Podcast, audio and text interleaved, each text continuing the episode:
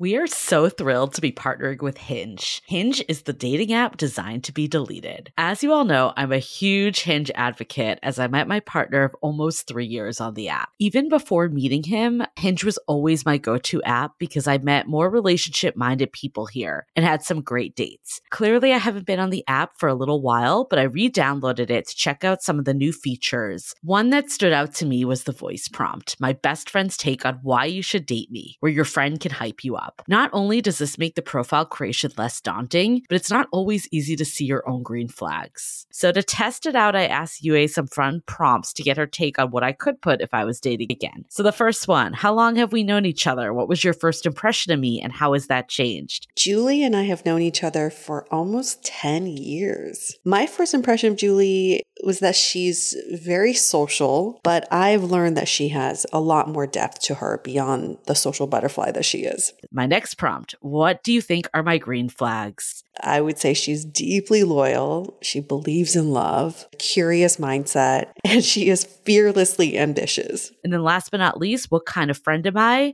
Julie is the kind of friend who will always have your back, no matter what. Damn, that feels nice to hear. So download Hinge and try voice prompts today. Then find someone worth deleting the app for. I love wine, but sometimes it can get really expensive, which is why I'm so excited that today's episode is brought to you by Last Bottle Wines. If you don't know, they're a Napa based online wine shop with a twist. They offer just one hand picked wine per day until it sells out, which is often in hours. So, new day, new wine, always at incredible prices. We're talking 30 to 70% off retail. And the best part is that there's no subscriptions, no fees, and no minimum purchase, just a daily email with a really great wine. They're offering Dateable listeners 10% off your first order with code Dateable. And now is such a great time to join as their marathon sale is coming up on March 28th and 29th. They flip that one day rule on its head and offer back to back deals, which means that wines are only up on the site for a couple minutes at a time and shipping is 100% free. They send us a mini marathon package of some of their favorites, and let me tell you, they were delicious. Sign up at lastbottlewines.com and use the code DATEABLE and find out why Last Bottle is the most fun way to discover and buy amazing wine.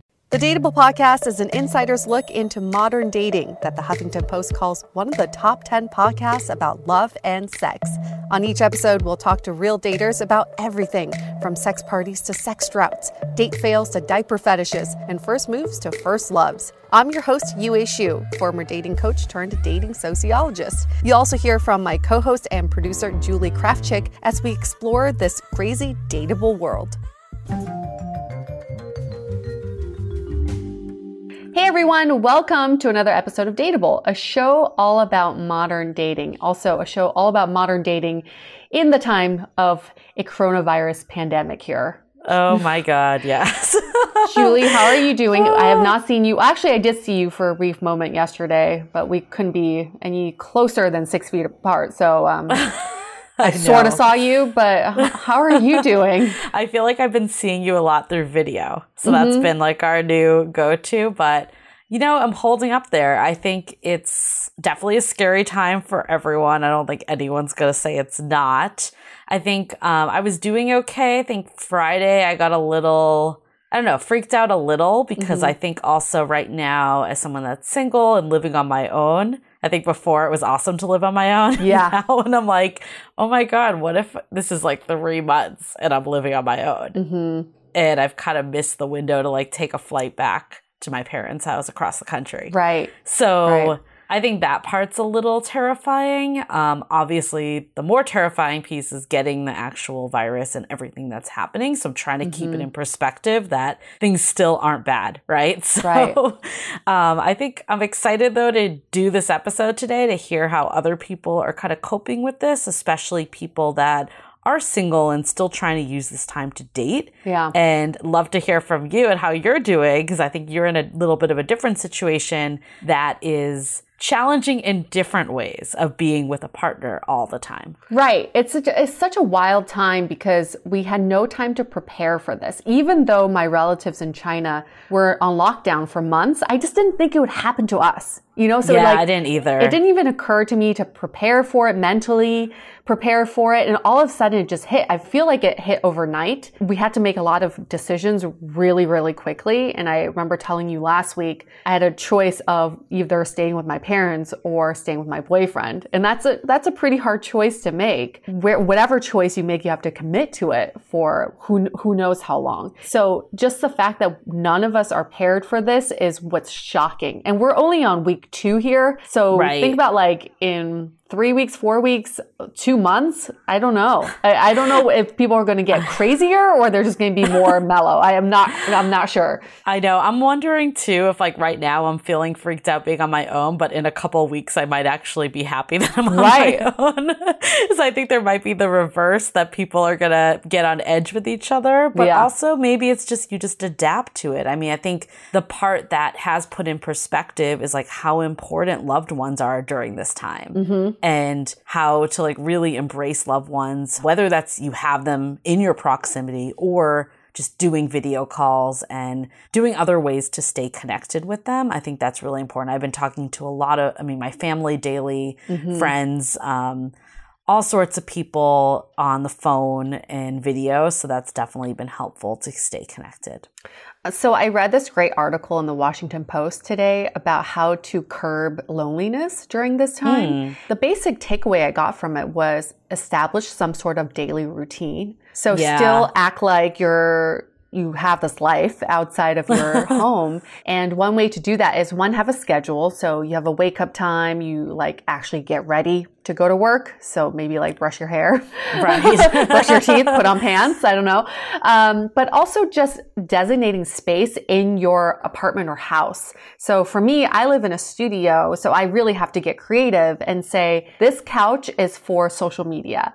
This desk is for office work and this bed is purely for sleeping. So yeah. that when you go to these different spaces, you know what your goal is there. They also said make a couple goals. So they suggest contacting at least two people a day Yep. And making time for yourself for at least 10 minutes a day, whether that's meditation or just reflecting on the day, and then making 10 minutes to give to someone else. So whether that's donating or think about how you can reach out to your community, spend 10 minutes doing that every day. And this will definitely curb that loneliness that everyone's starting to feel right now. Yeah, I think that's a good point too about if you are in the situation of being with a significant other that you might not have spent every waking moment with right. until now. Or, I mean, I've talked to friends friends with like kids and significant others, and they're also feeling it because yeah. they're not used to being around people all the time. And it's a lot and it's managing your own anxiety, but also others. So mm-hmm. I think mm-hmm. that what you just said of taking that personal time, whether you're really alone important. or mm-hmm. with people, it's really important. So what's been really interesting for me is, you know, I've been with my boyfriend for a year and a half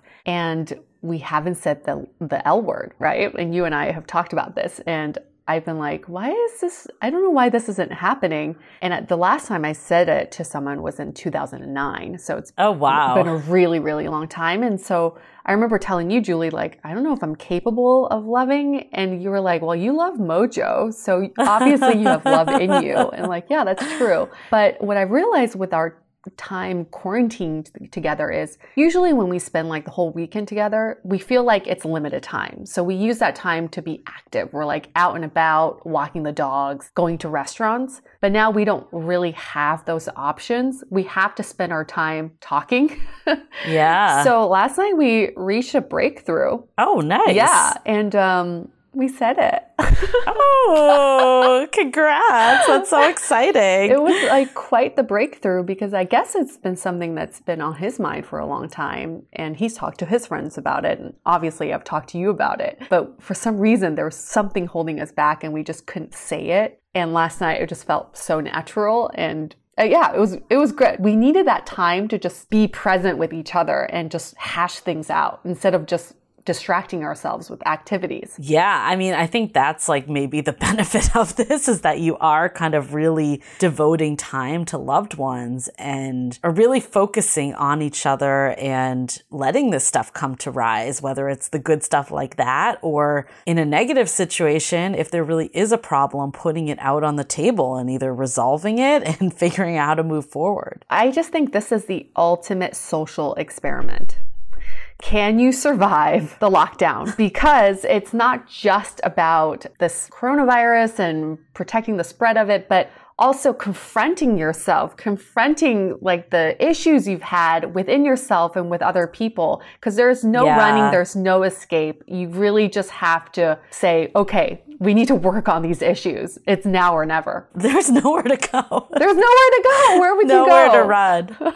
yeah, no, it's it's definitely an interesting time because I think also um, it also brings up feelings of past loved ones too. Like mm-hmm. I think checking in on exes and talking to them, and is that like a comfort because of the time, or is it also putting into reality what's important in life and maybe things that seem trivial before or felt like deal breakers maybe when you're really faced with like mm-hmm. okay i want to do life with someone maybe they're not that big a deal i don't know it's right. a little hard to like figure out where thing emotions are coming from right now mm-hmm. i think mm-hmm. that's the part that is challenging when it comes to love and dating and relationships is is a lot of this coming from fear or is it a lot of it coming from slowing down and figuring out what's important? Well, if if this truly was the end of the world and we only had one week on earth, then it'd be really easy for us to make decisions on who who we want to spend that last week with, right? Because you know right. it's not going beyond that week.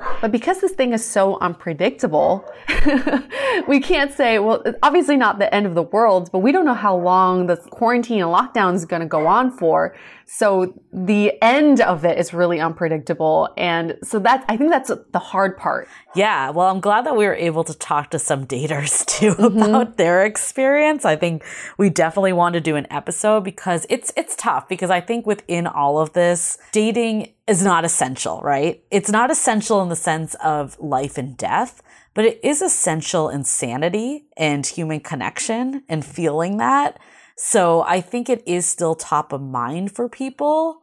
And also the fact that it's a couple things. I think, like you just said, you don't know how long this is going to be. If this was like, oh, we know it's going to be three weeks and then it will be done, mm-hmm. I think people might just put pause on their dating lives and focus on themselves and learning some new skills and doing more productive work, whatever it may be. Mm-hmm. But if this becomes the new normal, like that like who knows how long it could go on. We can't just pause our quest for romantic love completely either. If anything, this is the best time to do it. The main complaint we hear about online dating is that people are so busy. Oh, he's on a business trip. Oh, she's traveling. They're at brunch. I can't call you back. I'm really busy this week. Unless if you're a healthcare worker, you have no excuses but to focus on your love life and to focus on the people you're talking to. They're like literally, there are no excuses now. Well, if you get sick, that's the excuse. that's not healthy. yeah, but you can still video video chat if you're sick. It is tough though. I admit, like, I want to use this time, but I've also been a little on edge. So I mm. think, like, the thought of using dating apps to find someone new, and maybe that is also why I'm seeking comfort in past loved ones, mm-hmm. because that intimacy is already there too. Mm. And, but that I will say it has definitely helped to have loved ones that you talk to regularly, whether that's a romantic loved one or family and friends. Yeah. It'll I'll be interesting for me how it goes past week one of this because I think week right. one I've had trouble being like I'm all in for dating apps mm-hmm. when there's so much on my mind. Tell me about this virtual speed dating thing you went to. Oh yeah, I did. Okay, so I this was more for a dateable experiment. I'm gonna admit, but a friend of ours messaged me on Friday and was like, "Hey, do you want to do this virtual speed dating through Zoom tonight?" And honestly, normally I'd probably never do a speed dating event no. ever. Um, but I was like, you know what? I'm just curious, like yeah. how people are going to interact with each other. And I'm, it was definitely out of a place of curiosity. And I admit it was fun. Like it got my mind off of everything for a little. How many people? nice. I think there were 20 total, like 22, like 11 girls, 11 guys. That's pretty good. Yeah, I think it was a good amount of people. And they basically had Zoom, had private rooms, and they would move you in different private rooms. There were a few technical glitches, but overall it went well. I think at one point I was like with someone for two or three sessions because they didn't move us along, but he was super nice. Admittedly, I didn't feel like a connection to anyone. Like there mm-hmm. were some people that I'm like, I, I'm not like totally opposed to meeting them again, but I wasn't like, oh my God, I need to like continue this conversation. I think it could have been a couple things. One, I think speed dating in general is not the most conducive to mm-hmm. meet people. So speed dating is like kind of like this archaic thing that is now coming back. Maybe that's an interesting dating prediction. Mm-hmm. But I think also the video piece, while it's helpful, and we'll dive into this a lot more in depth on this episode, but it's helpful because you see people and it gives you human connection, but it's just not the same fully. I think people are starved for human connection right now, which I think we need to bring back chat roulette. Do you remember that? Just meeting random people all around the world and having Yeah. random conversations, except for the guys that are showing off their dicks. Like, that's not cool. But all the other ones, I think it's just like that randomized connection is really interesting and it's something we can do virtually. And I like this idea of speed dating. I, I, I think it would be even better if it wasn't in a, uh, a dating context. Maybe it's just like meeting Right. people and it would make it less awkward. Cause you and, you and I know that anytime you put dating around any event, it just gets super awkward for some reason. You know, this wasn't that awkward. No? Actually, I felt like the awkwardness level wasn't that bad. Mm. It kind of just felt like, because everyone's opening line was like, How's, How's your quarantine?" quarantine, Yeah. going? Yeah. Yeah. So it kind of was actually like a nice outlet to like just talk to people with no expectation. Mm-hmm. I think if anything, it just didn't foster at least like a strong connection per se, but it was something to do that gave you a, a chance to kind of take a break from potentially the same people you're talking to every day and kind of just see how others are coping. I thought it was super interesting that most of the people on the chat lived with a bunch of roommates. Mm. So I think I was maybe one of the only people that lived solo. Like one guy lived with 40 roommates. I'm like, how are you social distancing? What? Like, Is he in the yeah, he lived- dorms? I don't know. I don't know. He lived in Soma with 40 people. And I'm like, if one person in your house gets it, you guys are You're fucked. all getting it. And why do you need to do speed dating? You have more than enough people to talk to in your household. But it was interesting because it was like kind of goes back to like being with people in this time. And I think a lot of people were super thankful for roommates. So Yeah. single people that don't necessarily have a significant other or partner they can rely on, but have roommates. Given that you and your roommates get along. Well, that's what I was going to say. There were other people that were kind of like, yeah, we're just trying to like mind our space. And uh, I wish we had like more space. And now I'm just all on top of them and all this stuff. Right. So it could go either way for sure. And I'm also curious to check in with those people a month in, not one weekend. so Right, exactly. things are going to be different with couples and with um, people with roommates a month in. And maybe even if you're living alone, you'll either be in the groove or you're going to be delirious. Yeah. Only time will Or tell. both. I don't know. Or both. I'm already know. delirious and I don't live alone. I'll be like sitting, talking to myself in the mirror. I don't know what's going to happen. You know what? I found that if you just have projects for yourself, you'll be fine. The good news is we have more than enough projects We have so much to do. For example, we're still in the middle of our Love is Blind experiment where we Oh, set yeah. up one guy with three girls. He, he spoke to all three of them on the phone for three days straight and he picked one recently to go, uh, to go on a date with. And, um, I, we don't know how that ended, but we're going to get them on a post date interview here soon. Yeah, look for that in the upcoming weeks. It's definitely coming. So good. It's so good. From the little that we've heard from them, it's so good. Oh my God. When I was editing it, I'm like, this is amazing. It's so, amazing. We need to do a Zoom speed dating blind date thing. Oh yeah, I mean that could be a later episode. That's the Mm-hmm. thing is, you, I feel like we've been maybe this is some of our coping mechanism. I don't know about you. It's definitely helped me to see your face through Zoom. Yes. and to do this. And I feel like we've been like cranking out episodes and we have some really good ones good. coming up. So good. some of the people we've had trouble scheduling, maybe that's the silver lining that they're all suddenly super available. I still love that. If you looked at our Instagram recently, Julie had to hand over a mic to me over the weekend. so she, we did one like one of those six feet apart, stay away from me, but here's the here's the item. I'm gonna leave it here. You know, I'm not I'm not coming anywhere closer to you. It was um it was like so weird. So weird. But I guess that's our new normal now. And something else I've been thinking about is just like finances in general. I mean, the stock market tanked. Oh my God. Financial yes. market is doing horribly, and everyone's freaking out about that. I layoffs. it- the layoffs are terrible. I, you know, people are really losing their jobs. I thought it was more just like in the beginning, people were losing their jobs, but now people are losing their jobs as the days go on. So it's just going to keep happening. Unemployment is up. So having that like rainy day fund is so important. what a good segue. But isn't that true? I mean, coming from an Asian household, we've been told to have a rainy day fund since we were like one. Same with Jewish. yeah, exactly. So I, I feel like it's ingrained in us, but it's still good to know there are tools out there to help us save for those emergencies and empower. One of our sponsors is one of those apps that you can use um, to build an emergency savings fund. So in case Yeah. you've been putting this off, this is a time to do it. If, I don't know if, if you're not doing this now, then when are you going to do this, right? I think what's really cool about them too is that they have actual like live coaches that can help you. Mm. Let's be honest, like we're all a little freaking out even if we have a rainy day fund. So it's really mm-hmm. helpful to have this app that you can start saving and then having someone that you can talk to within the app. And Empower does this in a way where you don't feel like they're taking money away from you, which is what some of the other apps make me feel. You basically set like a weekly goal. I want to save $400 this week. What Empower does is that they'll move the money into an account to reach your goals and then they'll keep track of your spending. So basically every dollar that you save with Empower just goes to this emergency fund or whatever you're saving for. Mm-hmm.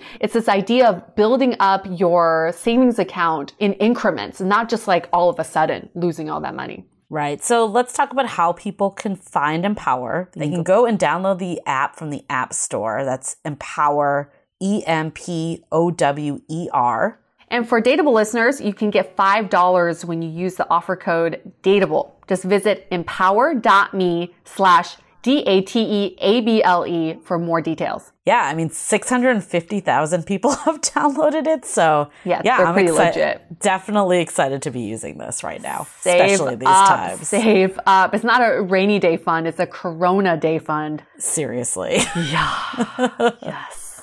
okay. Well, should we hear on a more positive topic of how people are making the most of their dating lives? Let's do it. Let's hear from Sarah. She is currently living in San Francisco. She's been here for six years, originally from Palo Alto. She's 35. And here's her current relationship status. She's hooking up, having fun, single, and actively going on dates and dating someone, but haven't defined the relationship on Zoom. I love it. that is so modern dating. And her experience with dating has drastically changed um, during this pandemic time. So let's hear it from Sarah.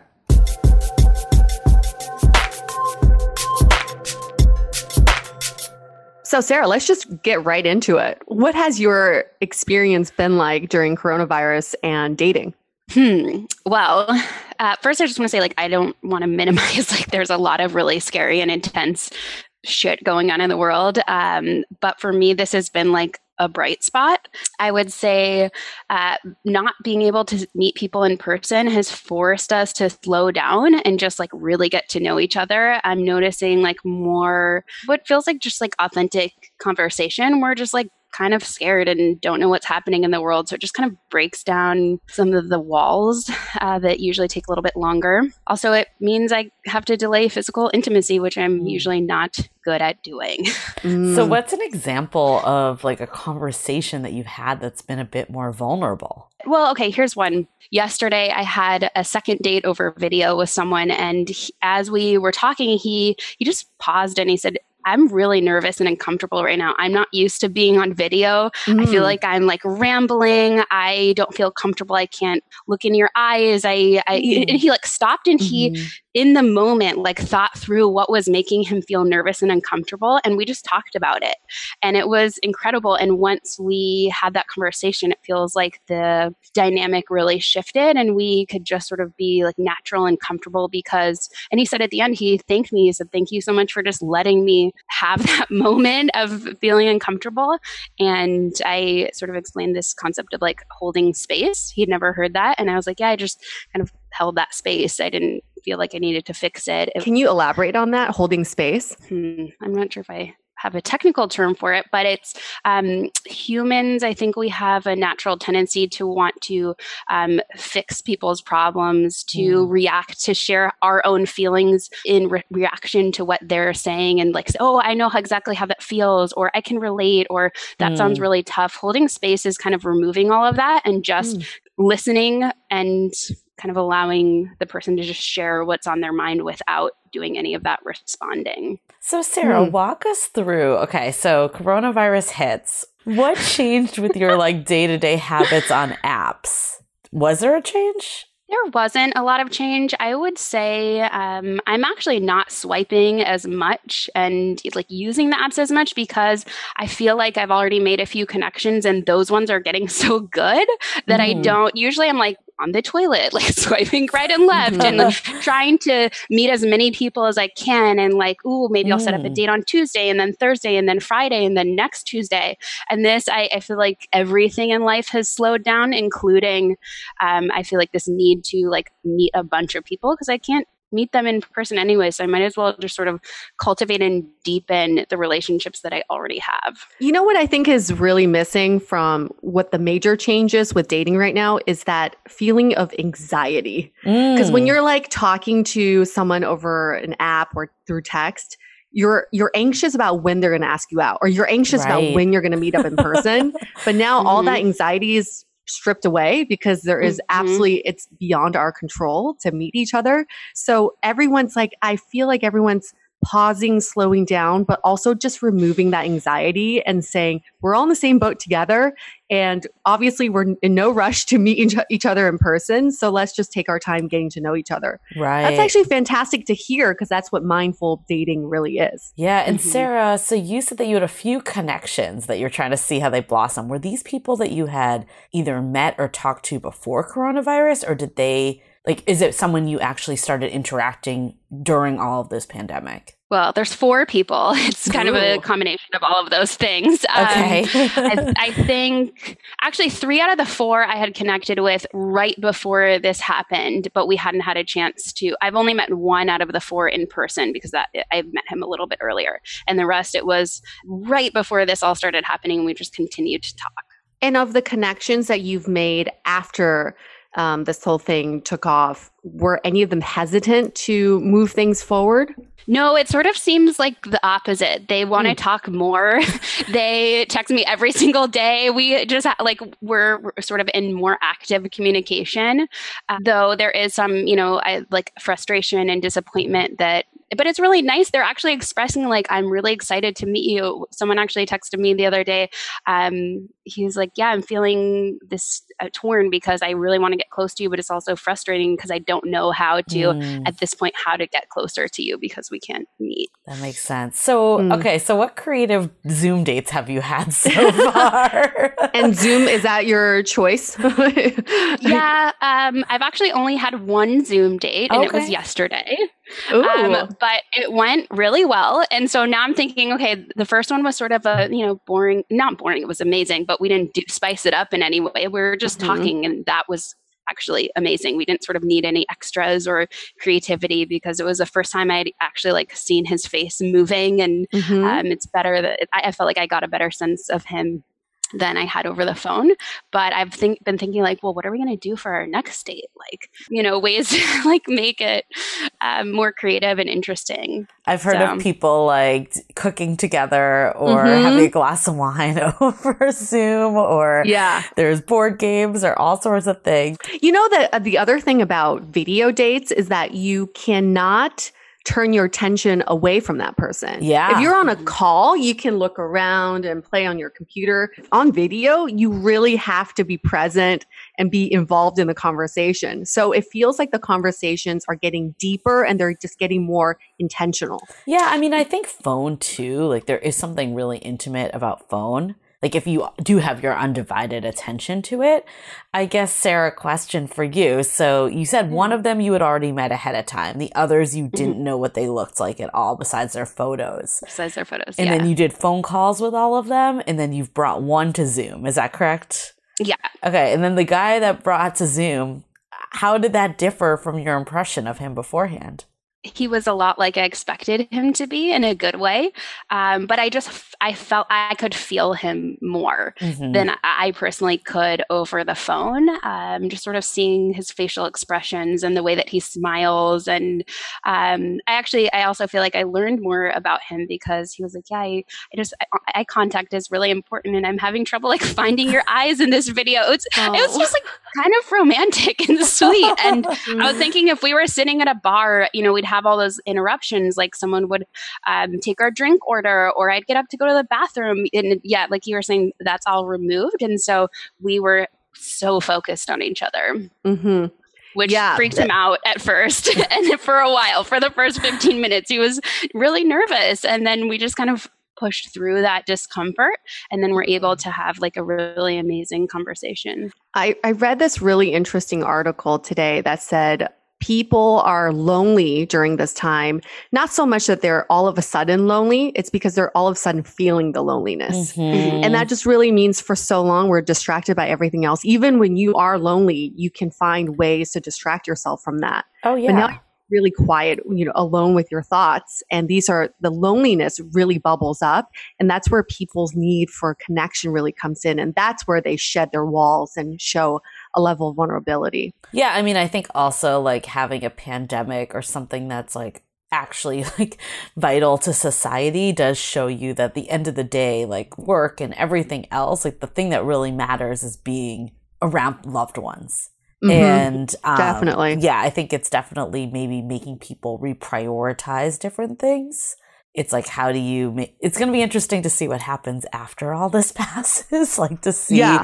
if people kind of go back to their old ways or there was false intimacy because of all these like the time that we're in too, right? Like there's also the Mhm. side that people might be longing for things even more than they would. So connections could be made that don't end up working out. So it's going to be really fascinating to see what really happens. I have a question for you two. What do you think is going to happen in terms of people dating multiple people? Do you think during this pandemic, people will be juggling more people that they're dating online or they'll be dating less? I guess for myself, I feel like I'm dating fewer people, but the Mm. connections are better. Um, because I thought about this, like when I go, um, usually I uh, try to meet them as quickly as possible in person. Because we're not able to do that, I realized um, I usually don't chat with people very much before I meet up with them. So, um, you know, when I meet up in person, I feel like I'm making a lot of very quick judgments about them, especially do we have a physical connection? And if I don't feel that instantly, I tend to just end the date, never see them again. Mm-hmm. Um, so because I'm not able to make immediate judgments about people, I, I feel like I'm more open to giving them a chance and getting to know them um, more slowly over time. Mm-hmm. Yeah, I agree. I think people are going to be dating less people at once. Um, I think people are going to be trying to get that deeper connection for sure. I think it's going to be interesting because it's like, when do you decide it's not the right fit on like Zoom dates, right? It's a little different than when you're in um, real life and you're physical with someone. So it's going to be interesting to see like if you're not feeling it 100%, do you just keep going because of this one day hope of meeting in real life and seeing if it's really there?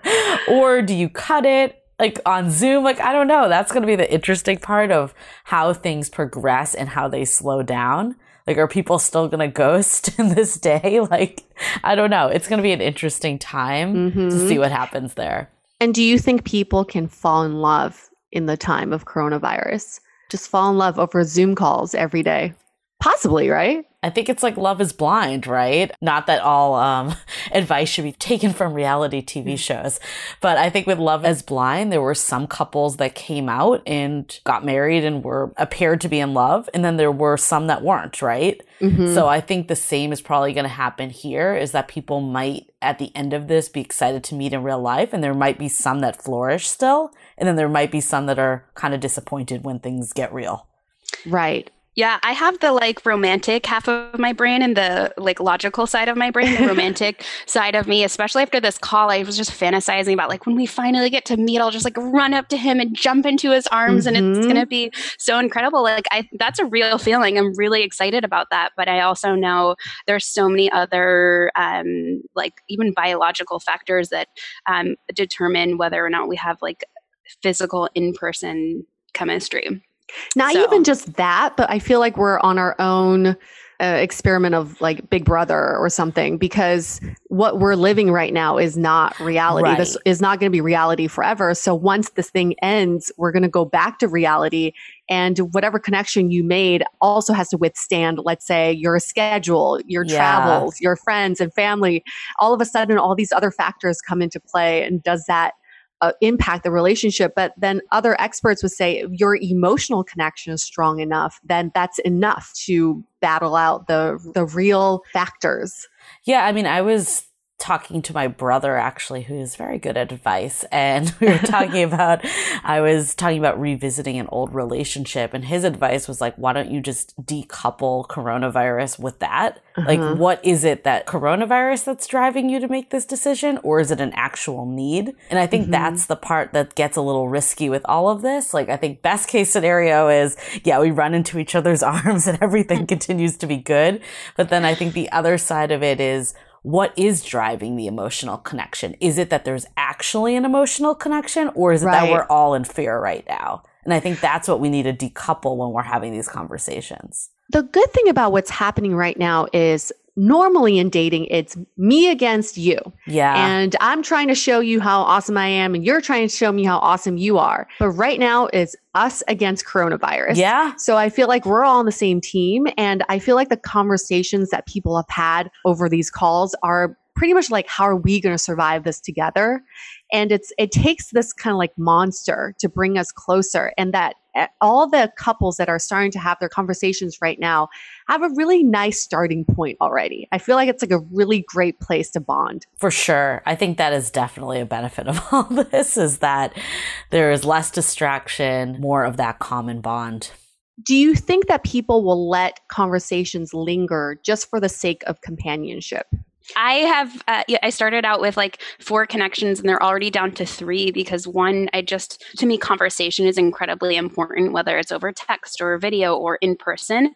And one of the conversations just did not hold my attention. I didn't feel like mm. we were mm. talking about anything um, other than sort of surface level topics. And so I've just kind of let that one go. I'm not, I, I feel like I still do have a lot of other connections, talking to my friends a lot. I'm talking to my family a lot. I don't feel like I'm just kind of like desperate to talk to whoever. I still mm-hmm. Have the same standard of like I've thought a lot about what I want in another person, what kind of connection do I want us to have. That hasn't changed at all. If anything, it feels more important to be spending our time connecting with people who are really a good fit and who we're going through really hard times. You get to see like how people show up under pressure and under really unusual circumstances. And so mm-hmm. my standards are exactly the same in terms of what I'm looking for, if not higher. How do you think people can show affection over video? or over the phone?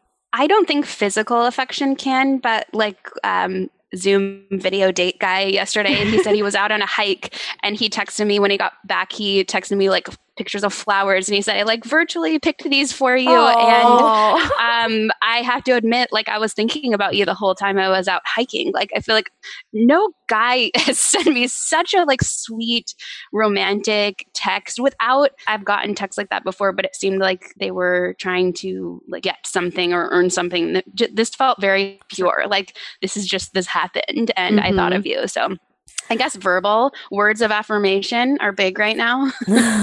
yep. I yep. mean, I think there's emojis, right? That you could like send kisses that way. I mean, from someone that's I've done long distance before, so I've kind of had, uh-huh. had this experience. And I mean, sexting, video Yep, fun yep. times, I guess. All like, there's things you can do. Uh, Yeah, I've mean, thought people- about. I have to get really good at phone sex now because I've Yes. never really worked on that skill. Yeah, I've never had exactly. to. Invest in some great lingerie just for video calls now. yeah, exactly. You can take photos. Like, there's a lot of things you could do to spice it up, even when you're not with them. I mean, it's not the same. Don't get me wrong, but people do it in long distance all the time. Very true. Yeah. We just have to get creative and think about like, what is that? What do I need in a relationship? What's my love language? And how can I translate that in a Zoom world? Yeah, and apparently vibrators sales are just soaring right Oh, now. Oh, I bet. Oh my goodness. Yeah. Sex toys, all of that is booming. Uh, but people, again, people need to get creative. And I think I would love to brainstorm for our last couple minutes, brainstorm some great over the video date ideas that people could try.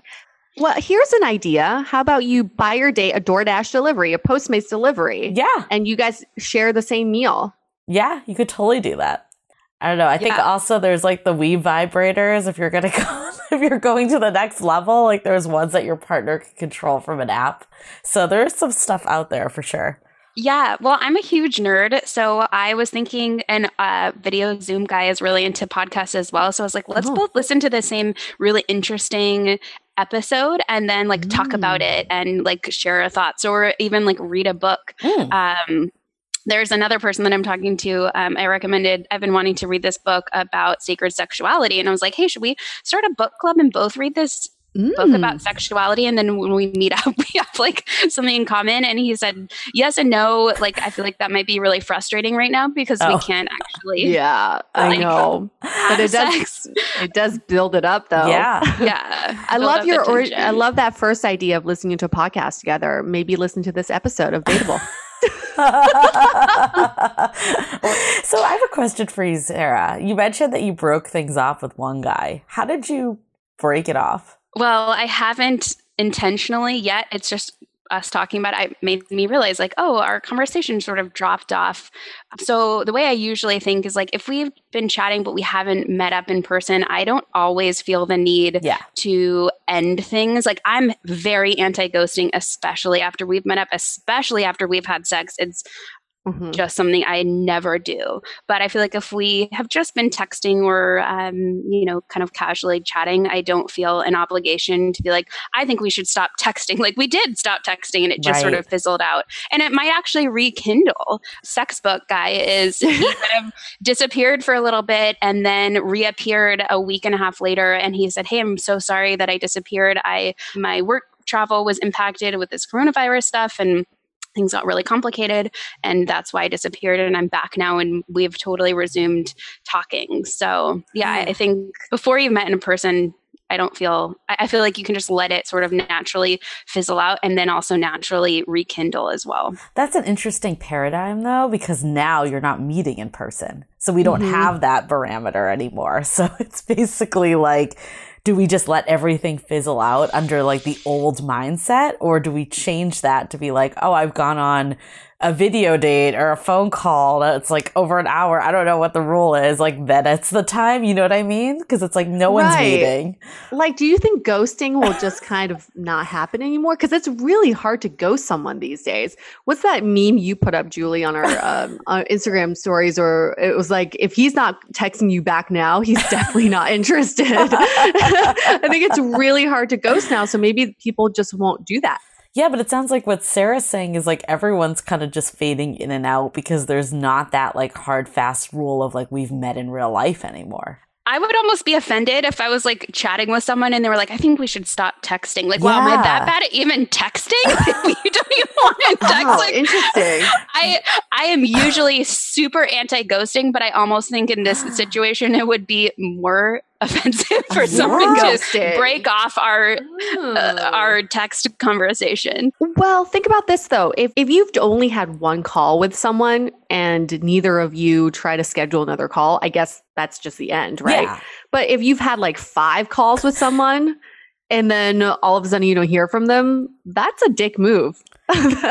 That'd be really hard to explain. I think someone needs to say something at that point. But I guess that's the same thing with mutual ghosting, right? If both people aren't reaching out, Yeah. if you had gone on five dates, some people will say that's okay. And then some people will say that you deserve that answer. So maybe it's just whatever you feel pre coronavirus applies to now Fascinating. too. Let's hold that thought for a sec. We'll get right back to it. This episode is sponsored by VIIA. We all know there are things that can help set the mood in the bedroom, but did you know a little THC could also do that? Yes, VIIA has developed a unique blend of pleasure enhancing cannabinoids, libido strengthening herbs, and a low dose of THC all into one mind blowing gummy called High Love. This gummy, wow, it will awaken your senses, increase blood flow, and intensify any sexual experience. I've been pleasantly surprised by the High Love gummies because it is just the right amount of THC for me to have a good time without feeling sleepy. And hey, if THC is not your thing, VIIA also offers a wide array of other gummies without it. And everything legally ships in 50 states with discreet packaging directly to your door. So if you're over 21, you can get 15% off and a free pack of award winning Dreams THC plus CBN sleep gummies with our exclusive code DATEABLE at viiahemp.com. That's V I I A H E M P.com. Let the gummies work their magic. Head to viiahemp.com and use the code DATEABLE to receive 15% off and one free sample of their Sleepy Dream gummies. That's viiahemp.com and use the code D A T E A B L E at checkout. Take your passion and pleasure to a whole new level with high love from VIIA Hemp.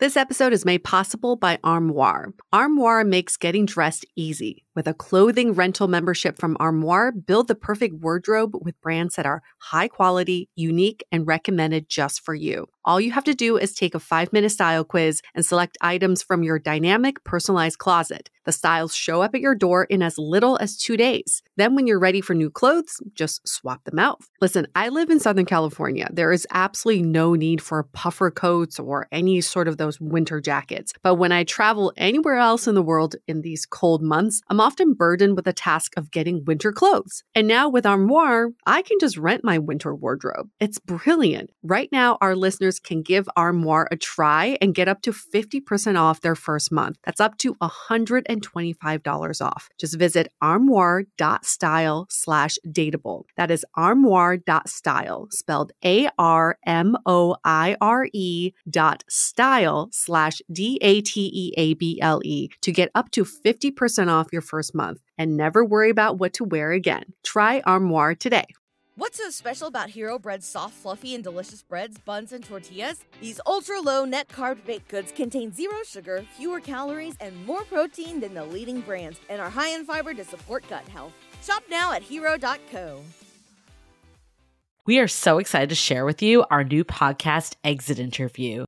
Dates don't usually end with a satisfaction survey, and yet we rate everything in our lives, from Uber drivers to local coffee shops. So why don't we do the same thing when dating? We're here to conduct the ultimate romance review, featuring daters hungry for love who have agreed to call up old flames to gather honest feedback. Welcome to Exit Interview. He upgraded himself to business class while I was in economy. Wait, what? There's feedback that will make you cringe. She could be a little bit hard headed, like not reading the writing on the wall. And feedback that will make you swoon. When she said that she had feelings for you. I had no idea. Really? And maybe you'll learn a thing or two yourself about how you can be a better dater, lover, or partner. obviously like knew I was gonna learn something. I didn't expect this. Welcome to Exit Interview. Listen to Exit Interview on the iHeartRadio app, Apple Podcasts, or wherever you get your podcasts. I feel like ghosting is always subjective. Like I have friends who are like, it hurts my feelings when someone texts. I'd rather be ghosted, and I'm the opposite. I'm like, please just tell me the truth. Yeah. Yeah. Move on. It's a really clean way to end things. I people are always going to have um, their preferred way. It's not going to be the same for everyone. Right. Well, I guess this is all um, still to be determined since we're only on week two of quarantine. I'm curious to see what week four and week five will look like, but I will make one prediction, and I, I'm pretty passionate about this prediction. I think a lot of exes will start reappearing. I've already had that happen. Or old connections. Or old I definitely you know. think so. Like to add to the predictions, um, Yue and I came up with a list of predictions for 2020. Coronavirus was not on that list.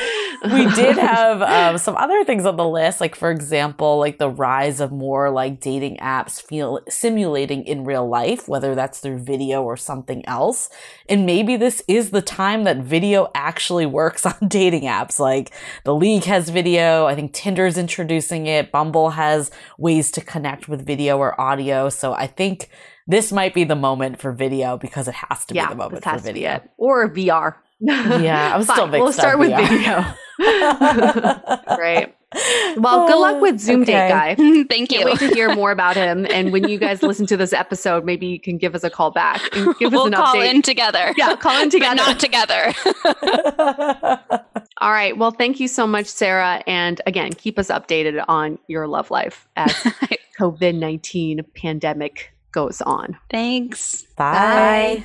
Before we talk to our next guest, let's take a quick break to talk about our sponsor, BetterHelp. Julie, I think now is a better time than ever to seek some sort of online therapy for everything that's happening. I Oh think everyone's feeling this overwhelming need for human connection, and just I think everyone's feeling a little bit lonely. Yeah, lonely, anxious. feel like there's so many emotions. Right. And BetterHelp is a platform full of credible, compassionate therapists who offer online counseling in a very safe and private online environment. And these professionals specialize in so many different areas. You've talked about depression. They also specialize in relationships, trauma, and just getting over what everyone's trying to get over right now, this, this global crisis. Right. And I've used BetterHelp before Mhm. and I just love my experience with it so much because I think especially if you're new to therapy, it can be a bit daunting. So I think it's a really great uh, way to ease into therapy. And again, like right now, everything's virtual anyway. So this is definitely the time to check out virtual therapy. Yeah, absolutely. And they're very affordable. They also offer financial assistance.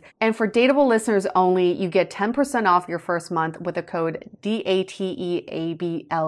So you can get started today by going to betterhelp.com slash dateable. Simply fill out the questionnaire, get matched with a suitable counselor, and you get 10% off your first month by using the code D-A-T-E-A-B-L-E.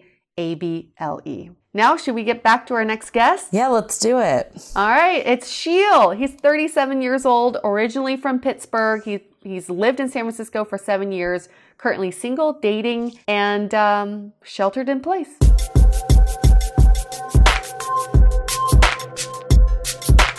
Sheil, being one of our favorite past guests, you've been doing to survive this whole pandemic right now. Yeah. Um, so I started going into panic mode as I'm an extrovert and I was by myself in my apartment, which I now realize when there was a shelter in place in San Francisco, which went into place on Monday, me and a few friends decided to get out of Dodge. We ended up coming to a really beautiful ranch two hours south of San Francisco. So I feel like I came to possibly one of the best possible places to be for an indefinite amount of time. So interesting, Sheil, because your episode when you were on Dateable last time was from season four, episode six, called Perceptions and Misconceptions. And it was all about your social media presence and how you travel the world. You're always on the go. You're always doing amazing things. Are you just like itching for some photos right now? Um, I definitely was stir crazy and I was like, get me out of here. But now that I'm at this like ranch with a beautiful view, I actually am feeling and and, and notably like three friends here with me. Um, I'm feeling much less stir crazy. So have you changed your like travel photos for like photos with you with toilet paper? Like that is that your dating profile now? uh, not not yet, not yet. so how have the apps been since coronavirus? What have you been experiencing? Yeah, it feels like the apps are on fire. A lot of people are at home and I think craving some element of social connectivity. So I've noticed an uptick in app activity. I'd be curious to get the official stats, but it certainly feels like there's a lot more activity. Like I'm getting a lot more matches than I was before. Yeah, wasn't there a study released by what was it, OK Cupid, that was saying that the numbers have been up across the board? Yeah, just activity in general has been up and better match rates. Why do you think that is? Yeah, I think when people are at home, when do people use the apps? It's when they're like at home and when they're bored. in the absence of other activities to do, a lot of people are on the apps. So do you see these conversations going further? Like like are people actually communicating a bit more? Yeah, yeah, it seems that way. I've had a bunch of conversations kind of quickly move into text and then quickly move into video. Mm. And it's actually nice. Like I've never done a video chat date before, but I have mm-hmm. done several this week. It's interesting because like there is a larger hill to get over to get to a first date, but getting to a video date, it doesn't seem like that big of a deal. I've had conversations where like within 15 minutes of the match being made, we switched to video. And that had mm. ne- I've never done video before. Wow. Actually, I on Bumble there's a video feature. I don't even know if that feature is new or was there before. it was there before, but I don't think anyone noticed it. I don't think anybody. Now. Yeah, it's a scary thing for most people.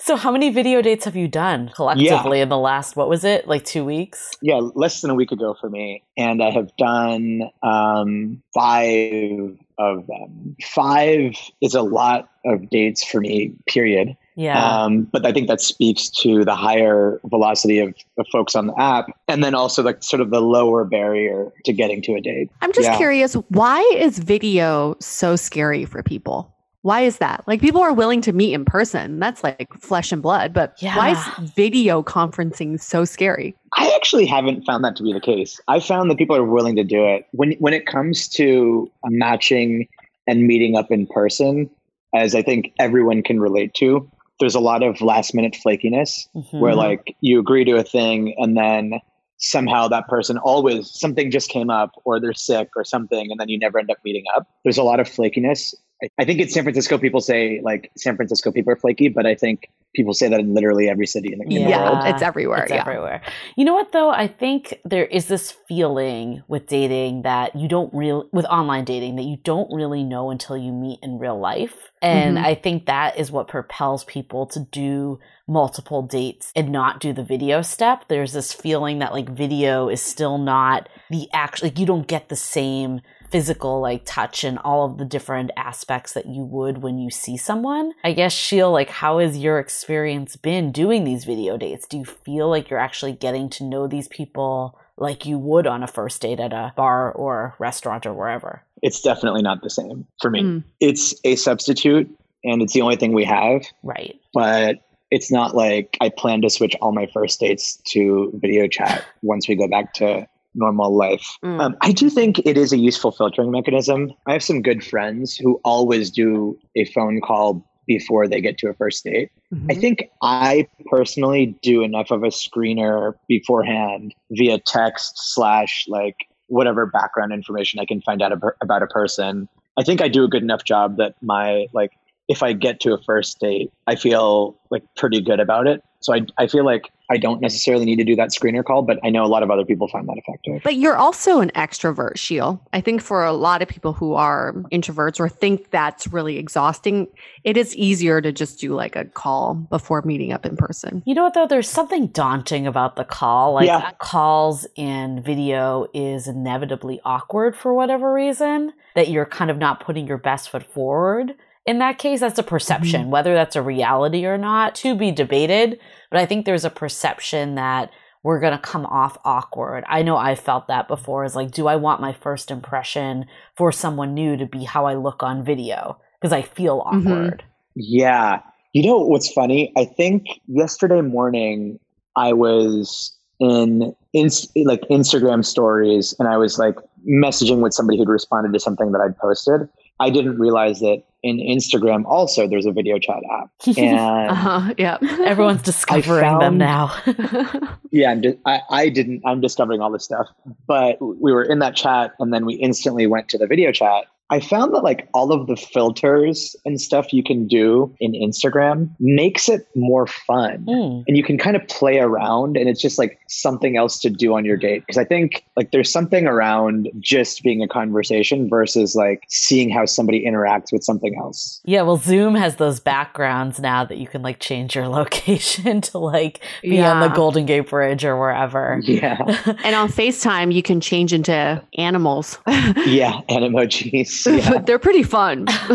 so the five dates you had, can you kind of walk us through how they've been, like how they've differed from one another? It has largely been the same. I'd say each of them have been an hour or more. So, like a significant amount of time, nearly as much time as you'd have in a first date. And um, they've been interesting. It's been like the getting to know you phase. And I think like the content is largely the same as what it would be otherwise, probably with a mix of 15 minutes of intro of like, what do you think about the current situation? And mm. that's like a natural icebreaker. We're all armchair epidemiologists. So that, um, you know, that's like an easy conversation starter. I feel mm-hmm. like every message I've gotten on the dating apps have been like, "How's your quarantine going?" That's been like the new pickup line. I don't know if you've experienced that too. Yeah, it's such an easy. Mm-hmm. Yeah, the easy thing was always like, "How was your weekend?" and now it's like, "How's your quarantine?" How's your quarantine's the new "How's your weekend?" Maybe I challenge you guys to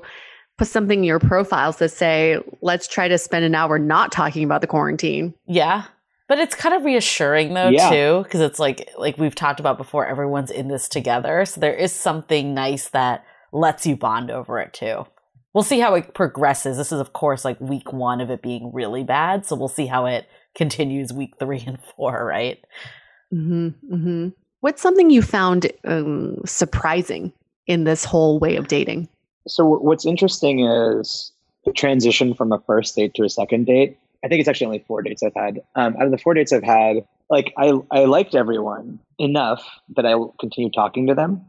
So now I have this like kind of cute text banter going with like four different people, and that's normally not my mo. And mm. and like that'll only increase probably. Oh, interesting like normally there's one person that I'm interacting with. Um, I think on video dates, it's a little bit harder to reject someone. Like I found like the hmm. video date, it, it didn't give me enough information where I was like, okay, this person is not somebody I want to spend more time with. Why is that?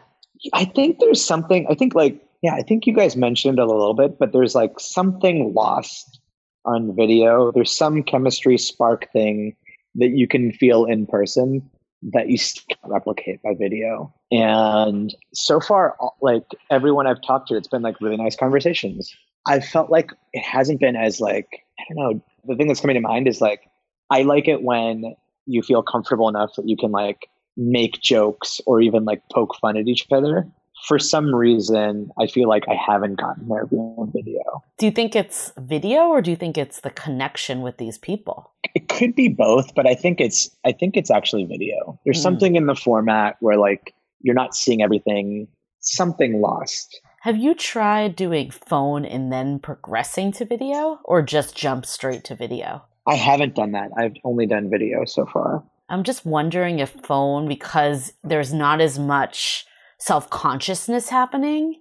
Like you're not showing someone your face, right? Like you don't feel like, oh, am I being awkward on video? Maybe you can get like a little deeper on the phone and then do kind of the next one on video when people are a little more comfortable. I wonder if that could be an alternate approach to also test. Yeah, I think that's a great idea. Um, and actually, maybe I'll try that. but you, you know, again, I'm going to bring this back to the fact that you're an extrovert, and extroverts are known to really uh, have a uh, have really hypersensitivity to their environment. Mm. And so on dates you're probably noticing the people around you, noticing decor, noticing the atmosphere and on video you only have this person to concentrate on unless if they have a, a shit ton of things going on in their room that you can point out there's something to be said about adapting to this new way of connecting with someone from video because I would say a lot of my introverted friends love video chats. They think it's so great because they feel like they're not distracted. They feel like they have all the attention and they feel like they can be themselves. And was that even before all of this? They were doing yeah. video chats? Well, before all my introverted friends wanted to do phone calls and very few people would take them up on that offer. And so now they feel liberated because they're like, well, you kind of have to do one or the other. The new normal. Yeah. yeah. Mm-hmm. This this whole thing quarantine is great for introverts and not so great for, for us extroverts. So Sheil, you're saying basically the four dates you've had, they've all been good, but nothing's been like, oh my God, this is a person I want to keep talking to. Like I'll talk to them to keep it going, but you haven't felt sparks. Is that what I'm gathering from you? Yeah, I'd hesitate to say it has anything to do with them. Right. I think it's right. I think it's the format, but they're all like keep it going, like check in every day or two. Right. It's not enough that you're like, oh, this isn't a match. I just, you just don't know, basically, because of the format. Yeah, exactly. Then I have like an increasing number of people that I'm in touch with, I guess. You know what's fascinating is Yue and I just got off the phone with another girl to talk about her experience, and she actually felt the opposite that she was going to have Mhm. like less people in her funnel because of this, because she was going deeper. But I totally see both perspectives on it because Mhm. if you don't know, yeah, it's kind of funny. But like you, if you don't know enough, like you're gonna want to keep filling more people in just so you can get to that place that you find a connection with someone. But then Mhm. there's also the side, like she was saying, is like that you kind of just double down on one person during this time. I guess I could see both sides of it too. It just has worked out the opposite for me so far. And maybe it depends if you're more introverted or extroverted, or just if someone can adapt to video better than others. Like, I think people that work with video conferencing all the time, like, for example, I have a very remote work environment outside of uh, dateable stuff, like my day job. And Yeah. I'm very used to video, but I also can see when I first started that, I was felt awkward around it. So I think some of it might just be your comfort with this technology in general. And maybe over the next couple of weeks, that will change for people. Yeah, I think that's true. When I first proposed video chat, um, somebody told me like that's weird, but okay. I think a week from now, it's not going to be weird. Right. No, it's going to be the new norm. Because what is the alternative to video and calls? Like meet at a park, six feet apart, Six feet apart. and and talk to each other on the phone while you're in person with each other. I don't know. Like, what is the alternative here? Yeah, the thing is, like, I don't even, I don't quite understand. Like, if if everyone's been quarantining quarantining for 14 days, then theoretically we're fine and we don't Right. have it. So we should theoretically be able to meet. But anyway, I think it's that you don't know, right? Like, because people don't have symptoms. So, like, you could be a carrier and you have no idea. Yeah, I, I know we all have our theories. I think you can just show, yeah. yeah, Because you we're, can show all, no we're all coronavirus experts now, right? 'Cause the internet. totally. right. I mean, I think we all have to adapt again and using technol- technology to help us connect. But also, what are some ways that we can use video to connect better? If you're not sensing that this is the best form format right now, maybe there are other ways to do this over video. Is it like play 20 questions? Is it show me your place, Yeah. MTV Crib style? Yeah. You know, just like spice things up instead of just like a video conference. So, so I'm actually brainstorming on this with Logan, who you guys know. We had some ideas, like doing some sort of like internet scavenger hunt that you can do, mm-hmm. or like challenges that you can do with your partner on video, where like you can be in the upper square, but I want to high five you in, the, in our video and take a screenshot. It'd be fun to like have a blog post of just fun ideas that you can do to spice up your video chat dates. Ooh, let's Yeah. start one. we'll do That's one. a great idea. I think what it is is that first dates are meant to be playful. Like I think Mhm. I'm all for someone that doesn't love small Yeah. talk and I want to get to the deep stuff, but from my experience, the best like and it's better maybe to hold that stuff for a couple dates in. Like I think the Mhm. first date, like just building up rapport and chemistry and just sharing like humor and experiences, that's the best approach. And I think that's what makes video a little tough is that you're sitting there without any other stimulus. So it's like, or stimuli, is that the right word? Other stimuli. And it's like, and it's like you're just forced to have this conversation with someone. So it's how do you keep it playful there? And maybe, like, I know it sounds cheesy to use prompts. So maybe you don't have to like be like, I'm using a prompt, but could you just dive into like a funny story from your past or something that doesn't feel as formal? Because I think video by default feels more formal. Mm, yeah, that's interesting. And does video feel formal because we use it for work? For work. Like, I the- think so. I think so. I think Mhm. that's what it is. I think it's a couple things. It's that we use it for work, that there's, like we've alluded to, there's nothing else. Like you're really, you have to be focused at that point, right? And you're also a little self conscious, just Yeah. given that you don't know how you're appearing on video. Like I Mm-hmm. was in a game night, a virtual game night with friends the other night. and, Like a few times people were like, how do I look right now? Like, can you see me? Like it's always like those, like video chat bingo. I don't know if any of you guys have seen that, but it's just like, Mm-mm. can you hear me? Or my lost connection? Like there's just so much Yeah, awkwardness. yeah, totally. Yeah. There's awkwardness that comes with it. So I think it's like, how do you just make it feel as authentic to how you'd be in uh, person? And I don't know. I don't know how video does that. I think some of the things you talked about earlier, Sheil, of like using kind of filters or maybe using the fun backgrounds, like maybe that could help like loosen it up a little. Yeah, I've actually also the whole video for work thing is actually even in the past week has I've significantly loosened it up. Um, I did a video karaoke night. we did a video dance party. I love that. And so it's already feeling much less formal to me and just kind of like a fact of everyday life. I'm in video chats like nearly the entire day every day. Right. I, I feel like we don't use our imagination enough. So we can use video for that. What I mean by that is, let's say you go on a first virtual date with someone. You tell them, like, if we were meeting in real life, this is where I would take you and use a virtual backgrounds and Oh, take you there.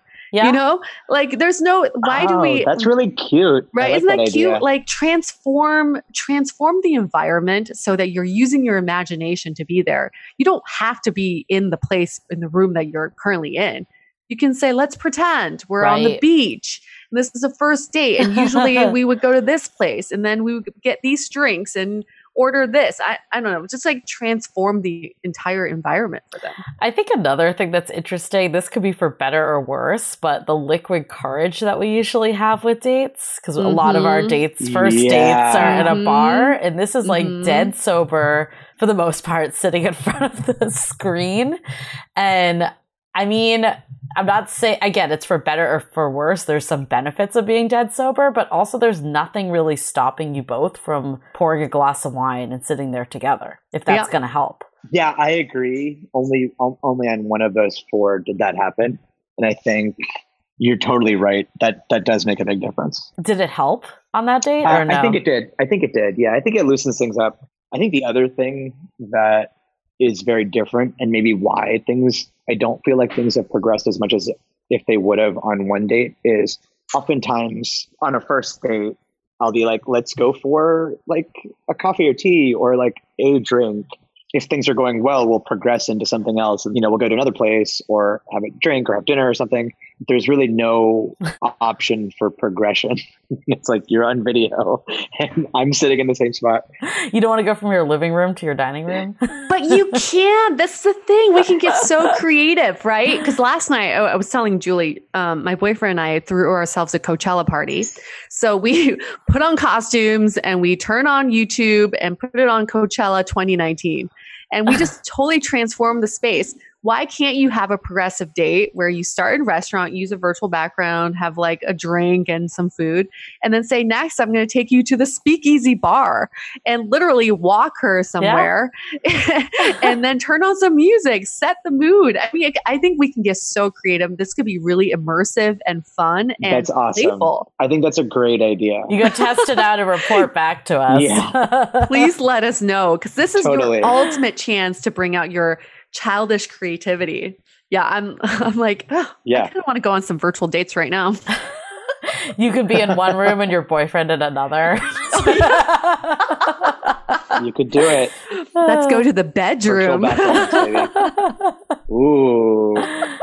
okay. Well, thanks again, Sheil. This has been super interesting and love hearing your perspective of everything. Likewise, super fun. Thanks, guys. Bye. And then finally, we checked in with Ben and Kate, a married poly couple we've had on our show before. They're both in their 30s and currently live in Oakland. They also run Organ House, a sex positive community.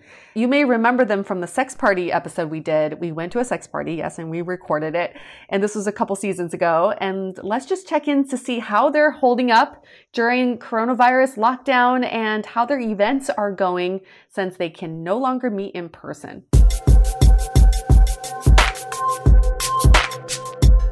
Ben and Kate, the last time we had you on Dateable, it was in season three, episode eight, in an episode called Married with Options, where we talked about your experience navigating polyamory. And then throughout the years, we've always had check ins and hung out and talked about kind of like the evolution of your relationship. So we went from talking about navigating a polyamorous marriage to creating a sex positive community to the last time we saw you, Kate, you were pregnant with Ben's Yeah. kid. Yes. Yes. that was confirmed. Probably. And we saw them at the sex party too. Oh yeah, yeah. We, How who could we forget- forget Who could that? forget that? And now this is quite a different scenario for all of us because we're on Zoom, and Ben and Kate, although they live together, they're in different rooms just for uh, sanity. No, just kidding. But for, for audio reasons, so the four of us are all separated, and there is a kid involved because now you have a baby. Yes, we do. Th- these are major life changes. You have a baby and in quarantine. yeah. I mean, he's Yeah, loving it. Of course. Somehow having a baby was not the biggest change of this year. Thanks, pandemic. Seriously. I think one of the things that I've read, basically orgies are a no-go right now for obvious Yeah. reasons. Oh, yeah. And uh, monogamy is the new polyamory, just out of default. Yeah.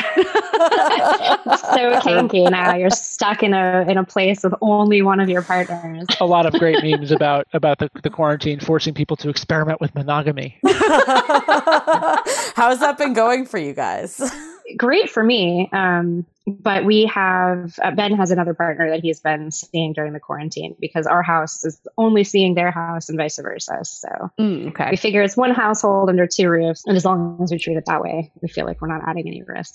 Got it. We're economizing the, the grocery runs as well to minimize our exposure to the outside world. So Right there you go. That's an added value for sure. yeah, I mean it's And what has been the evolution of the organ house? We are definitely uh, having to evolve very quickly right now. Um, so we obviously canceled our March event. Uh, I think we sent out our cancellation email on March 5th. Every single company you've ever given your email address has like sent out their big COVID 19 announcement. So if I actually filter my inbox by COVID 19, ours is the very first email that Oh. went out. I was proud of that. I felt like we we've were always been trailblazers. but you know obviously our, our events are large so it's it's 250 people usually which was right at the event capacity that and so a couple of days before they even made that announcement we kind of got wind that they might be making that announcement and we just thought wow if that's the danger that we're in if that's the situation then it's completely irresponsible for us to to host these events where people are really in close proximity. So we've canceled all of our events for the foreseeable future and we've tried to actually i think we've really succeeded by um, having a bunch of online events. We've been doing like an online speed dating event where you get broken out into a kind of like this like a video chat room but with one other random person that's also in the speed dating event. So we can't really like divide it by gender or anything. So it's sort of just all of a sudden after every seven minutes you're on video chat with like another person in Oregon House and people have been really enjoying that. So we've made that like a weekly thing. Somebody in the community put together the art of phone sex which I think is Oh, happening yeah. on Zoom on Thursday I'm gonna Yeah. go to that. I And want to some- go to that. yeah totally should. I want to go Is that a too. workshop? Yeah. Yeah. Cool. So I feel like Yeah. phone sex is a little tricky. Like it's tricky to nail how to get it right. I'm not good at it.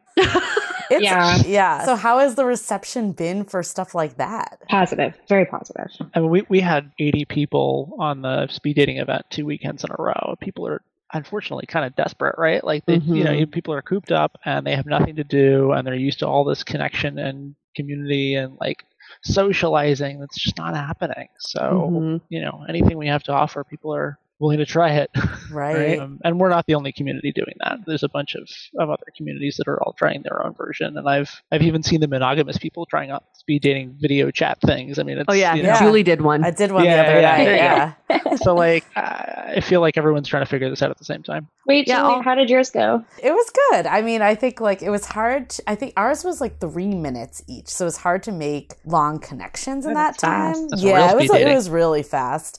But I liked the idea of it. Like I like the idea that was just random people that you wouldn't come in contact with normally, And it's almost like coronavirus has given an excuse to experiment with some of this stuff. Yeah. Forcing all these communities to take their events virtually. So, how can you virtually have a sex positive event? What are some ideas there? Well, our old co-founder who doesn't work with us anymore uh, threw his own kind of virtual sex party the other day with like multiple zoom rooms and apparently that was a huge hit um, i didn't go because i was staying up burning the midnight oil trying to figure out how we're going to make all the money we have in the oregon house bank account last us through an 18 month pandemic mm. Did anyone tell you about it? Like, I'm just curious what that looks like. Is it just people like stripping down in front of their video cam? Like, what is it? Oh, That's it was all kinds of things. yeah, there were like some strip shows. There were a bunch of DJ rooms. I don't know if you've ever been to one of those parties, uh, you know, at the hotels or the or the like co-living spaces in San Francisco, where every room mm. has a different thing going on. But that's mm. basically mm-hmm. what was happening. It was just happening on video instead, right? Mm. So like, interesting. All the DJs were on there with their setups, and then people were, you know, if you had a stripper pole in your house, you were on that thing, right? And like everyone was doing their thing. We're just watching right? So everyone so, was just like masturbating, basically. I heard there was a lot of that too. Yeah, I also did that, but. I wish I could just go into one of those virtual chats, but not show my face. Just be like the creepy one in the corner well, lurking. It's like when we went to your sex party to ease into it, you were like, it's okay to be a voyeur, right? But it's kind of weird on video, maybe. To yeah, be because you're always going to be under your name. You can They're like, why is this person not showing their face? Yeah. And also on video, you could like clearly see when camera's not on. It's just right. Like, yeah. yeah. You could wear one of those plague doctor masks with the big beak, you know, just kind of. There's there's definitely always a cosplay element to these things, but uh, I think it's also interesting because a lot of these events are, are definitely focused more on the communities of people that that know each other already that are trying to stay connected rather than necessarily new people making connections right. at a sex positive event, right? The, the speed dating is more targeted at that, but there was definitely a high level of, of trust necessary to, to go into the oh, absolutely the, the, video play party. So, what other things are on your list of ideas to try out? Reached out to a couple of like well known educators and asked them if they'd be interested in doing like an impact play 101 workshop or like rope 101 um, so those are kind of in in the works. Uh, they had a little anxiety about not actually being physically present while folks were doing this because of the mm. safety concerns with BDSM, and they wanted to be able to like help people not make rookie mistakes that could cause harm, and they weren't really sure how confident they felt like they could do that over video. So, um, so I don't know. We're going to really try. Bad time to go to the hospital. Right. Exactly. I would love to see a tantric sex workshop. Oh yeah. Could look into that. Please do I mean. Sure, okay. The only one there is Yue. but she's really engaged. By myself. Feel your partner's shoulder blades. or what what about this strip roulette? Yeah, there's actually somebody has put on GitHub a uh, a duplicate of the chat roulette code, I guess. And so you could you could actually make your own uh, chat roulette for like just your group of friends. So we were we were looking into seeing if that was something we could do. Oh, that would be like, so fun. So I'm curious because you guys figured out an alternative arrangement to still keep some polyamory and other partners in your lives. Are you finding that a lot of your friends and people in the community are doing similar things or are they resorting to monogamy? you know, I think most people are not really able to keep in touch with many of their partners right now. A lot of that is because folks have roommates and live in generally communal living situations where you know one person t- taking a risk is actually taking a risk for maybe eight or ten people. We're blessed in that we have like ben and i have our own home and we've actually been looking to for like two years now we've been trying to buy a house with his other partner mm-hmm. and her family. So we kind of felt like we got like grandfathered in as a household since we've been like very in earnest looking to buy a house. We've just been having incredible difficulty finding one that had the right layout for us because there's a couple of kids and her parents live with her. So we needed like a number of bedrooms with an ensuite bathroom. And it's just a really hard layout to find. Mm-hmm. And then mm-hmm. real estate agents are always like, wait, so who's the parent of who? And we all just kind of giggle. So it's not the norm then. Most people are kind of just staying with their primary partner or no partners potentially if they're with roommates. I think it's more likely that they're just stuck with their roommates. Yeah, unless people already live together. But folks are having a really hard time. I think don't it's particularly hard hitting for the, the poly community because you grow to love so many people and then to just suddenly be told, hey, you Mm-hmm. you suddenly are in a long distance relationship from this person like with zero warning and a lot of folks can't necessarily be open and honest even with their roommates or certainly not their job in many cases about why they might be having a really hard time right now so yeah it's tough I would think this time would create a lot of conflict for uh, a lot of these relationships, especially if you're in a non-hierarchical re- uh, open relationship or a poly relationship. Having to choose which partner you want to quarantine with, I would assume have has a really created a lot of conflict. Basically, Yeah. Survivor. Yeah. And then the other one No, dies. I'm Like what, what happens? No, no, no. You have They're to vote people off the quarantined island alone, because, yeah. like I um, will admit that I had to be convinced that it was not socially irresponsible for us to, you know, go over to Ben's other partner's house and vice versa. I initially was feeling like the end is nigh. We must all lock ourselves in our homes. Don't go outside. Mhm. We've got enough rations to get through a couple of months. I, I had a very uh, pessimistic response to all of this, and I've lightened up a little bit. What made you change your mind? Everyone on Facebook yelled at me when I said we should all stay indoors. Everyone was like, no, it's okay if we go outside, if we stay six feet away from each other. But I was like, okay, sure. But I just don't trust that any of you are going to do that. Right. And then, of course, sure enough, this past weekend, it's like everybody went to the beach, everyone went to the parks. They were super crowded. And now, of course, they've shut all the beaches and parks down. You know what though? You're right though. Like, cause I feel the same way. I'm like, I, you're actually right. but I think it's true. It's like, do people are really people going to stay six feet away, especially if it's like a romantic partnership that they haven't seen this person Yeah. now for like a week or whatever it is. Like, they're the reality is like that's a really hard thing to do. So by putting yourself in that position, is that realistic? And I, I don't doubt people's good intentions, but I doubt that, you know, these new restrictions will overcome the habits that you have of just like, oh, hey, it's good to see you. Give each other a hug. Oh, shit, I guess we weren't supposed to do that. Right. Yeah, my favorite was the uh, the the video of the woman reading the new guidance about you know don't touch your face, clicks her finger, turns the page.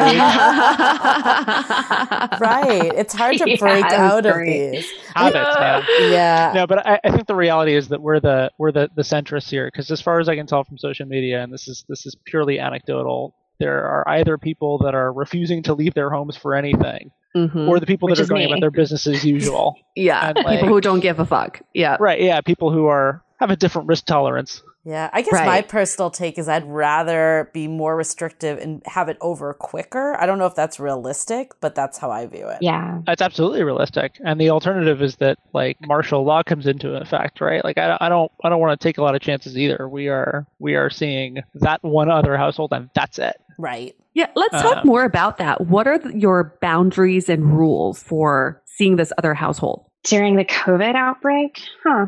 We should probably have some of those, honey. I, I guess. I, I mean, I guess the boundary is hey, you guys are only seeing us and like going to the grocery store or pharmacy as absolutely necessary, right? And we're doing the same thing. Like, I haven't left my house more than one time since I think March 7th. Tomorrow night, my other partner and I are going grocery shopping for both households and having date night, Got it. Okay. Yeah. doing it all at once. Got it. So I think, I don't know, that's like the only rule. I'm way more concerned about Ben and his other partner going grocery shopping right now than I am about they're having sex. That's like, it's like a non issue. Yeah, the grocery store is kind of scary. Yeah, one of those is dangerous. did you did you use your protection? Did you put on your gloves and your mask? Yeah, Yeah, exactly. yeah, well, I mean, I think there's been like, I don't know. I mean, every day there's something new, but it was what, like um, saliva from kissing is probably like the most dangerous of everything Mhm. with Oh, absolutely. sex. But obviously, that tends to be part of sex, so it's hard to get away from that completely if you're actually having sex. Well, you know, we're all pretty young. Like, I honestly, if one of us gets sick, then we'll all get sick, and we'll probably be fine. She, however, lives with um her parents who are you know a little older, and so I think most of our concern is around making sure that we're keeping them safe and not exposed to this. So our biggest concerns are pretty much taking precaution when going to the grocery store. Well, the things we have to think about, especially you have a kid too, so you have to be extra careful when you're out there. So, how does this work logistically? Ben and your partner, you guys can see each other. You're you're doing your grocery grocery run date night, and then you're gonna drop off the groceries at both households and then spend the night where? No, no, no. Uh, we're gonna go to the grocery store and and come back and spend a few hours at our house, at my house, and then she'll go home with her groceries. Oh, got it. Okay. Yeah. so Like, the grocery gonna- part. Yeah, That's yeah, the entree of this night. so have you you've made a rule like no sharing beds during this time, or is that kind of No. okay? So that's just she's just no, going we're, we're we're assuming that the, that the households have have biomes in common, and we're okay yeah, with that. I'm not really worried about that stuff. Uh, I'm worried about anything outside of the two houses. I'm not worried about anything inside the two houses. As she drinks her wine, She's like, I'm not going outside. My best friend is here. I didn't open this bottle for like two weeks, y'all. This this is a celebratory bottle. we got through two weeks. Right? Yeah. You deserve it, Kate. So hopefully this all passes sooner rather than later. When it does, where do you see like orgies going and like all the sex party stuff that you guys were doing? Like what are your thoughts of how soon that could maybe restart? you know i've been saying for years given like all of the interpersonal issues that people have and like all of the problems related to person to person interaction at sex parties this being one of them it's going to be all robots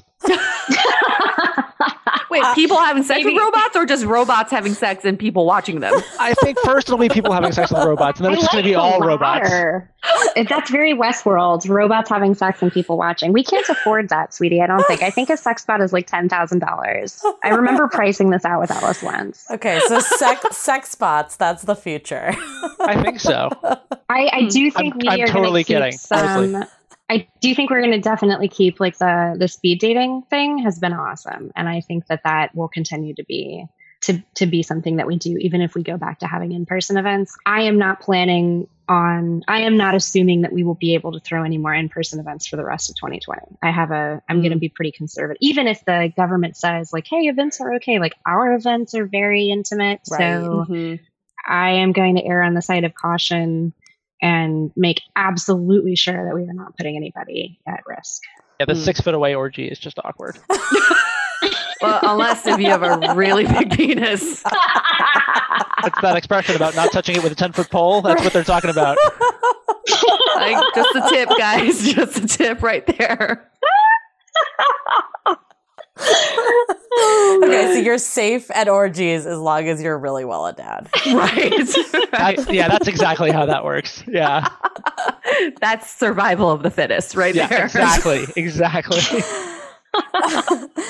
I mean, we can we can only sort of predict what could happen, but who knows? I, I- I feel like Ben, you're not too far off with the robots. I'm telling you. i don't think i am no No, the sex toys are selling like hotcakes right now. Yeah, I they think are. the next logical step is virtual reality sex and porn, and then sex robots. I mean, I, I, I think that the, the the same changes that we're seeing in our space are the changes that we're going to see in every industry, right? Like all of a sudden, you have anybody that can work from home is working from home. That's going to materially change the fabric of society, right? We're never going to go back to the way things were. And I think that all of these virtual methods of connection that we're being forced to figure out right now, those aren't going to go away just because we can go to a party again, right? We're going to keep mm-hmm. doing the things that work. And the, the speed dating event is probably a better Friday night than having to like get up and go to a party after you've been up since six in the morning, right? People are going to say, you know what, actually, I like that better. I think I'll do that instead. And I think that a lot of the things that we figure out now are going to stay with us. That's a good point because I feel like a lot of Fridays I'll just like stay in and watch Netflix because I'm just exhausted. Mhm. So it's still Me better alternative exactly to Exactly. like meet new people than to just sit on the couch and watch TV. Exactly. So, you know, Yeah. I think we'll we'll take what we learned and carry it forward. Fantastic. Well said, baby. Thank you guys for taking the time out to talk to us. Of And- Oh yeah, we always love this. It's always so fun catching We miss up with you all. guys. Yeah, we'll Hey, do this we're- again. We're around. We're not going anywhere. You're like, we can video anytime. We can. We're stuck right here. All right, thanks you guys. All right, bye, guys. Now that we've heard from several different perspectives of how people are adapting to this new era of living in this COVID 19 lockdown and quarantine season. I feel like this is the takeaway for all of life is that we have to learn to adapt to anything because you never know mm-hmm. what can happen in Mm-hmm. life. Yeah, for sure. I mean, I think I have a couple takeaways. I think, first of all, my biggest takeaway is just keeping everything in perspective. I even found this for myself is that I was getting a little bummed out that I'm single, that I'm alone right now. But at the end of the day, like it's, there's people on the front lines, like nurses, like people that are really sick in the hospital. Like at the end of the day, your single status or whatever it is, is like the least of our problems. So I think it's great that people are adapting and finding ways to like keep the momentum going during this time. But also, if you're not there, I think that's also okay. Like some people, I feel this is like, I just need a little break because I'm anxious about everything that's happening. And I think that's also fine. Yeah, absolutely. And just keeping a positive outlook on what is happening right now. Obviously, this is a, a global crisis, but there are some sort of blessings in disguise in all of this. And mm-hmm. instead of thinking of the universe taking things away from you, such as outdoor activities and human physical connection, what is the universe giving back to you that you've always wanted? For me, I think it's time. I think it's spending time with family and friends, whether that's through Zoom or phone calls for so long, all of us kept saying, Oh, I'm so busy to make that one yeah. phone call to check in. Now you have absolutely no excuses. I also think what's a blessing in disguise is that we no longer have FOMO. And I say that jokingly, but I also say that very seriously. It's really refreshing to think, okay, we're all in this together. There's absolutely no one out there partying it up right now. And if they are, they're really right. stupid. They shouldn't right. be doing that. So let's take that off the table. And now I can really enjoy this time and focus on bettering myself, bettering my life, and bettering the people around me. So that's always a, a way of thinking about how the universe is adding to your experience. Yeah, I think it's a reset for us all, right? Mm. Like it's really a way to evaluate the life we were living and the importance of human connection. And I think what's really emerging that's beautiful is that people are really taking the time to check in with old friends, family members. Like we do have technology and all this time we've been annoyed of how technology is hindering our dating lives and technology is kind of saving our connection For right sure. now. So it's definitely letting us reset our own perceptions. It's also letting us reset our dating patterns too. I think from hearing from Sarah and Sheil, they had very opposite perspectives Mm-hmm. of things that were happening.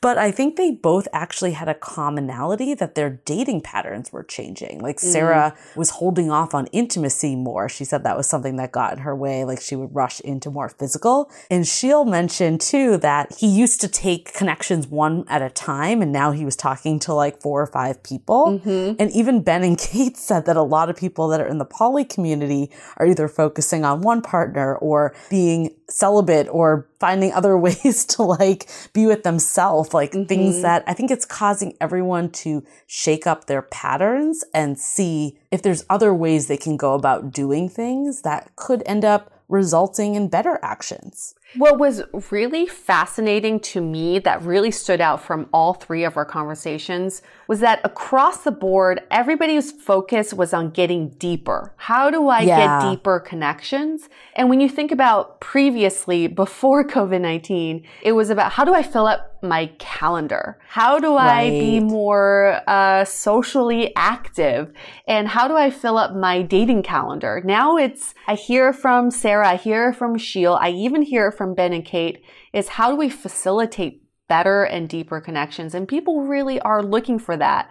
And that's fantastic because it no longer, it's not IRL anymore, right? Before we are always like making excuse, well, you don't get connection till you're in real life, but now you can't be in real life. So we have to get really creative with how we see connection and build connection. Right. And I mean, I think at the end of the day, this has definitely shifted people's priority to Mm. connection, right? Like what matters in life? It's health and connection and the people in your life. Mm-hmm. And I think we have heard of so many people on the show and I'm definitely guilty of this sometimes of like putting career first and putting like your own like self ahead of things. And I think for anyone that is single, it's definitely shedding to light that maybe like you don't want to be alone for the rest of your life. Mm. And the, that there is a value on partnership. There is a value of making room for another person in your life. And I think anyone that's in a couple is really confronting a lot of things in their own relationship Mhm. and figuring out how to navigate in a time where you're spending every waking moment with someone where that probably wasn't something you were doing before either. Right. It's it's quite the wake up call for all of us. Before it was kind of just me against the world and now it's coronavirus against all of us and we're in this together.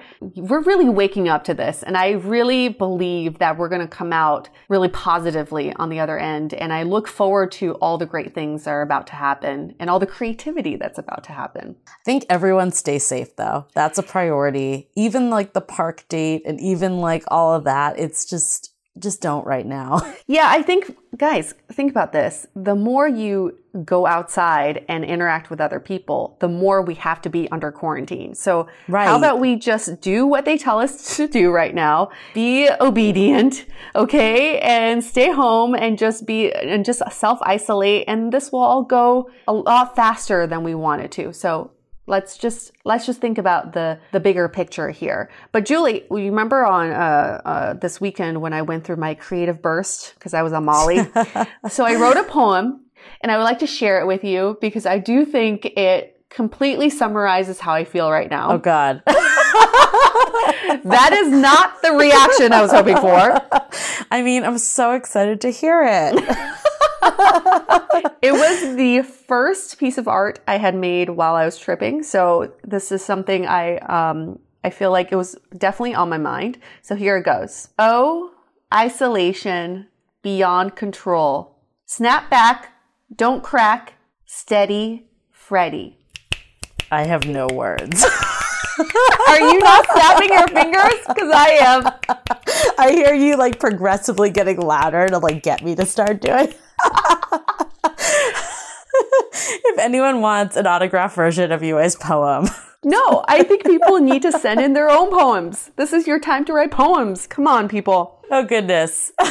it's going to be uh, interesting what happens by week four of this. That's for Yeah, by week four, I will be a professional poet. Uh, Uh, shall we wrap this up? Let's wrap this up. I think, yeah, everyone stay safe. Everyone do your part. Stay Stay dateable and six feet apart. the Dateable Podcast is part of the Frolic Podcast Network. Find more podcasts you'll love at frolic.media slash podcasts. Want to continue the conversation?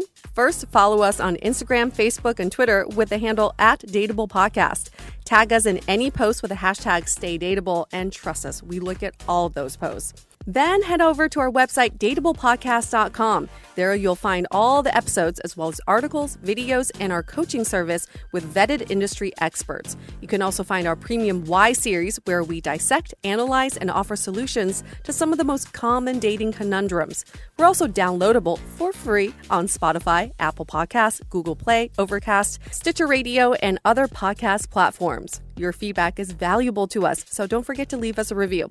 And most importantly, remember to stay dateable.